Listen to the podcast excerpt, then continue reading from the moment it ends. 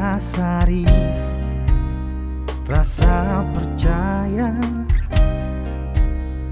Abdi negara generasi muda telah memasuki sebuah era baru.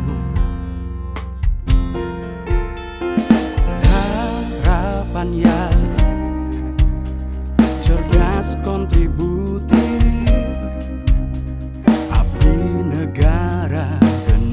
masih muda berperan aktif membangun Indonesia.